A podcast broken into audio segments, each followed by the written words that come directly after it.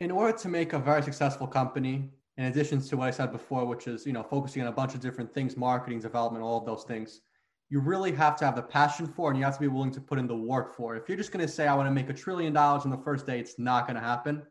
Uh, you need to put the work in. It's going to be a lot of hard work, but as long as you're passionate about it, it will be worth it.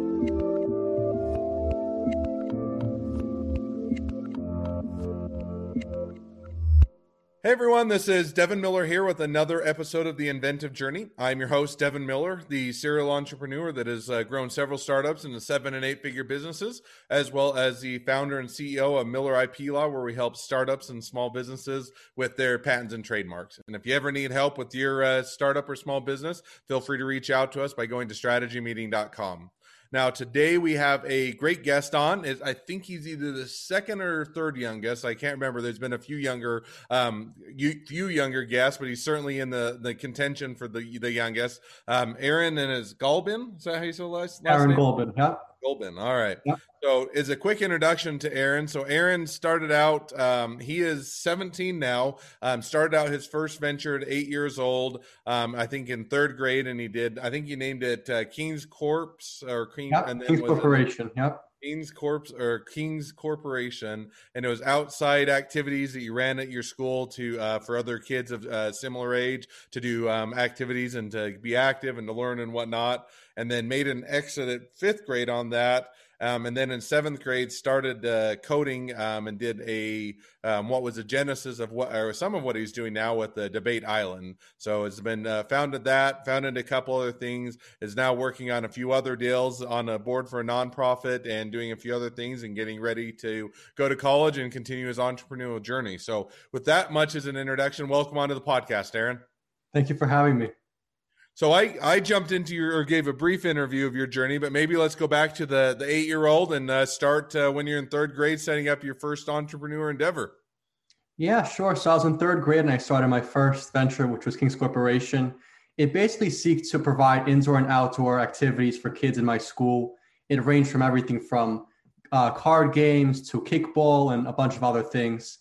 I had a lot of volunteers. I had a lot of uh, people enjoying the services as well.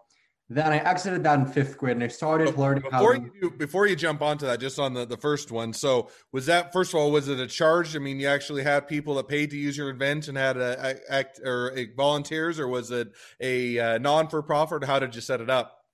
No, so it was free. It was free for the kids. It was free. You know, volunteers, they were just doing it out of the kindness of their hearts. And I was running it for free as well. I did get a little bit of um, financial benefit in fifth grade uh, because I got an award for what I was doing. I got I was recognized by the New York State Assembly as well, which is pretty cool. Hmm. But the actual service itself it was totally free for the kids.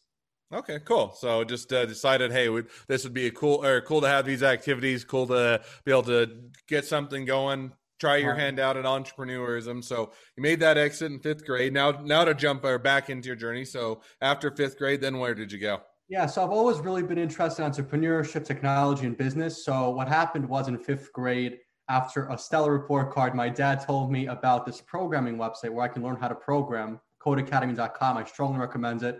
And hmm. there I learned how to program using a bunch of different programming languages. It was really a lot of fun. It's all interactive. And I learned, I think, about four or five programming languages in about a year. Then in seventh grade, I said, all right, I have to start something else. I want to start something new uh, entrepreneurially using this technology background that I now have. And mm. I hmm. came up with this idea of an online debate platform that was really aimed towards casual online debating, which did not exist at the hmm. time and still does not. We're actually the only and the largest online. It seems like casual and debate de- typically don't go together. Exactly. And that was the problem, right? Because you have sites like Reddit, Facebook, and those kind of Twitter, and there's a lot of argumentation because, first of all, one big problem is, for example, if I were to debate with a coworker and the coworker has a different political affiliation for me. On facebook mm. it's not it's not really uh, anonymous. They would know who they are. There could be a lot of different arguments. This way on debate island you can debate casually. You can improve your debating skills. You can also debate formally with different formats ranging from tournament style to mm. less formal. And uh, you can also analyze your arguments with artificial intelligence and you can really learn from others without getting into all while being civil. So you're not going to get into arguments with your coworkers, for example. And mm. so I learned about artificial intelligence, business plans, pitch decks, and a bunch of other things through Debate Island. I'm still learning, it's still growing.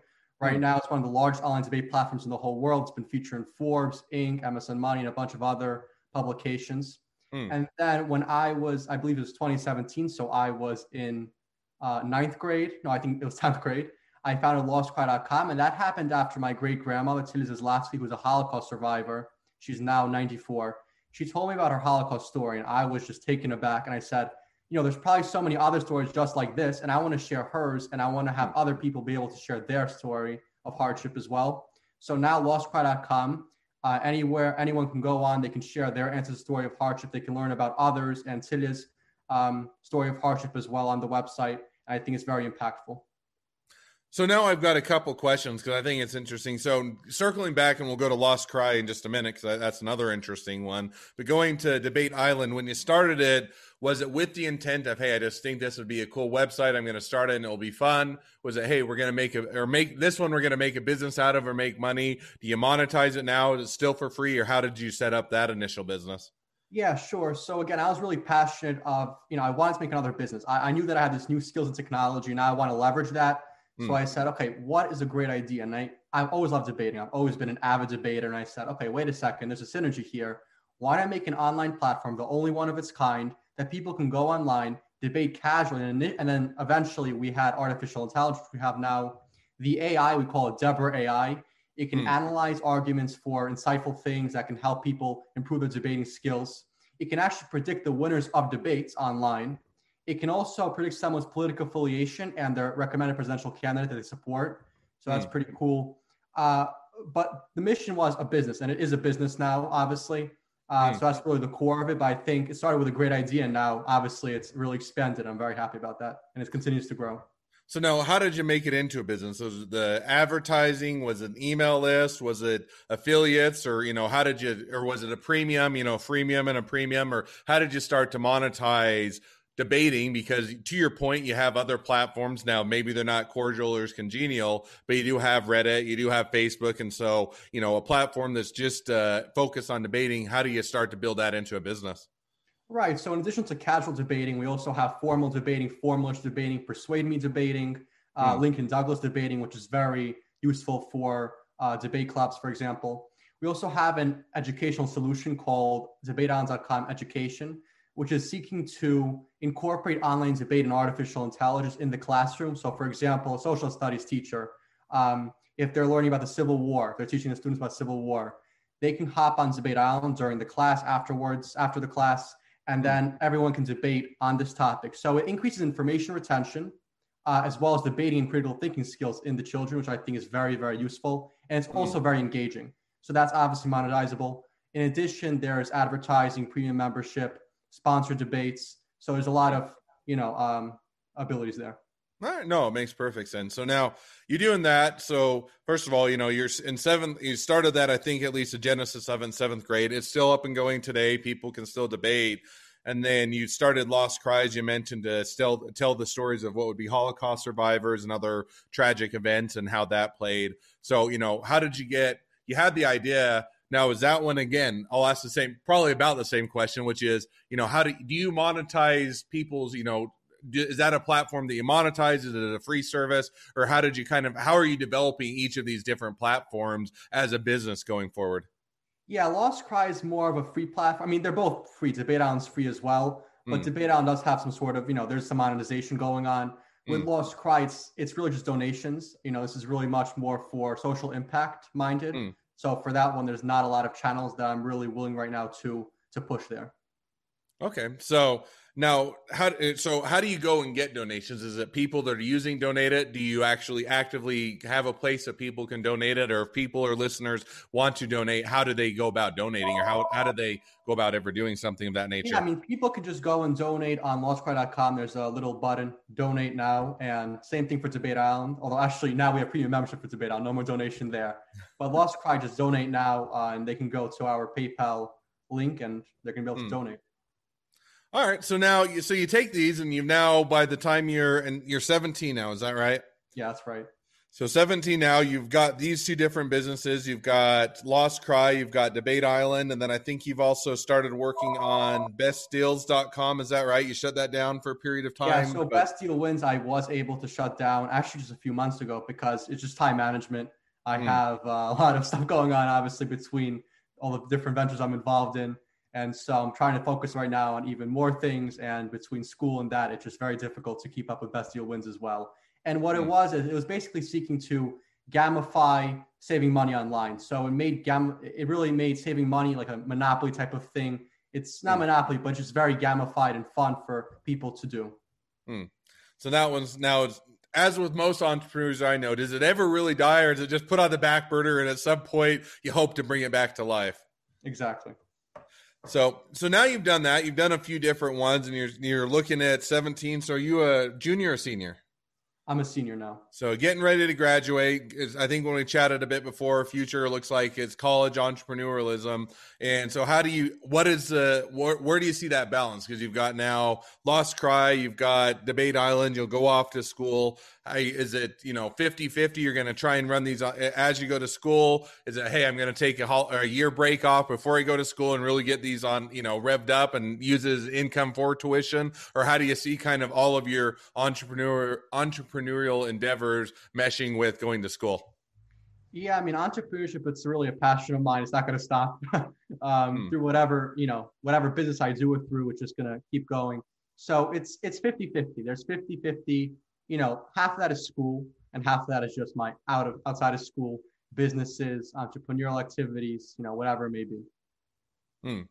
So you so you go to school. So help me understand. So is the if you had to choose, and obviously you don't have to choose is if you let's say you you could you got kind of the same time management thing where you could either these businesses whether it's lost cry took off and you decided hey it's going to be monetizable it's donation it's nonprofit or you have debate island that was just a huge source of income would you you know and you get into what I'll, you know the mark zuckerberg type thing where i can either finish school or i can go do my business which one would you choose? Where does your heart ultimately lie? Yeah i mean right now debate island's already really it's already pretty big and it's growing rapidly. So I, I have a situation right now. Uh, I would say that it can be balanced. Uh, it's really, again, just 50 50. You have to do time management. I'm working my time management skills every single day, and I think they're improving rapidly. And I'm very excited to really balance that and work on all my entrepreneurial ventures and as well as school in a 50 50 capacity. All right. No, it makes perfect sense. So you do that. So now last question or one of the last questions. So you're going off to school. What do you what do you anticipate or what do you or hope to study or kind of where do you see meshing all of your interests together with the with the degree? Yeah, so I just applied to colleges a few days ago and uh, I'm looking to have a degree that combines my passions for business, technology, entrepreneurship all into one program. All right, no, perfect. So maybe an entrepreneurial business degree of some sort. Yeah, something like that. All right. well. So now the last, or now, and I said that was the last question. I'll ask another one. And we always have our two last questions. I'll ask at the end. But you know, so you look at, you have, you know, you've obviously done several different businesses. Started when you were in third grade up till now you know, and if it, it, most good entrepreneurs or most entrepreneurs, I don't know, good or bad, have is you always have a, the next idea, the next thing you want to chase off after, the next thing that you think is going to be the big thing. Do you have that next idea, or and, and or are you willing to share it? I do have it, but I'm not willing to share it right now, unfortunately. All right, fair enough. So maybe someday uh, when when it goes big, we'll have to have you come back on. and You can share it at that point. So all right. Well, as we as we've now gone over your journey, I always have two questions I ask towards the end of the podcast. So we'll go ahead and jump to those now. So, first question I always ask is: Along your entrepreneurial journey, what has been the worst business decision you ever made, and what did you learn from it? Yeah. So early on in Debate Island, which is just my second venture, uh, the the works of that, I was really too focused on just development of it, like programming, uh, the actual functionality of it and not so much on marketing and the other departments. And I think mm. that I learned pretty rapidly that you have to focus on all, all of those departments marketing, development, technology, finance. And it, it, really, you have to focus on all of these things to make a successful business. You can't just have one. You cannot be overly focused on the product because if you are, no one's able to find out about your product. It's very important to have marketing as well. Mm, no, and I, I, think that's a good, uh, and, and it happens. I, I see a lot with programmers, software engineers, and that you get very enamored with the product is awesome, it's really great, and a lot of times it really is. But if you never get the word out, you never market it, people never know about it. You can have the world's best product that you're still not able to um, get out there because nobody knows about it, nobody will support it or buy it. So I think that's a good, good an, an easy mistake to learn or to make and a good one to learn from. Now the second question, if you're talking, maybe we'll we'll slightly adjust my question that I normally ask. If you're talking to someone that's in high school that wants to be an entrepreneur, wants to do a business, what would be the one piece of advice you'd give them?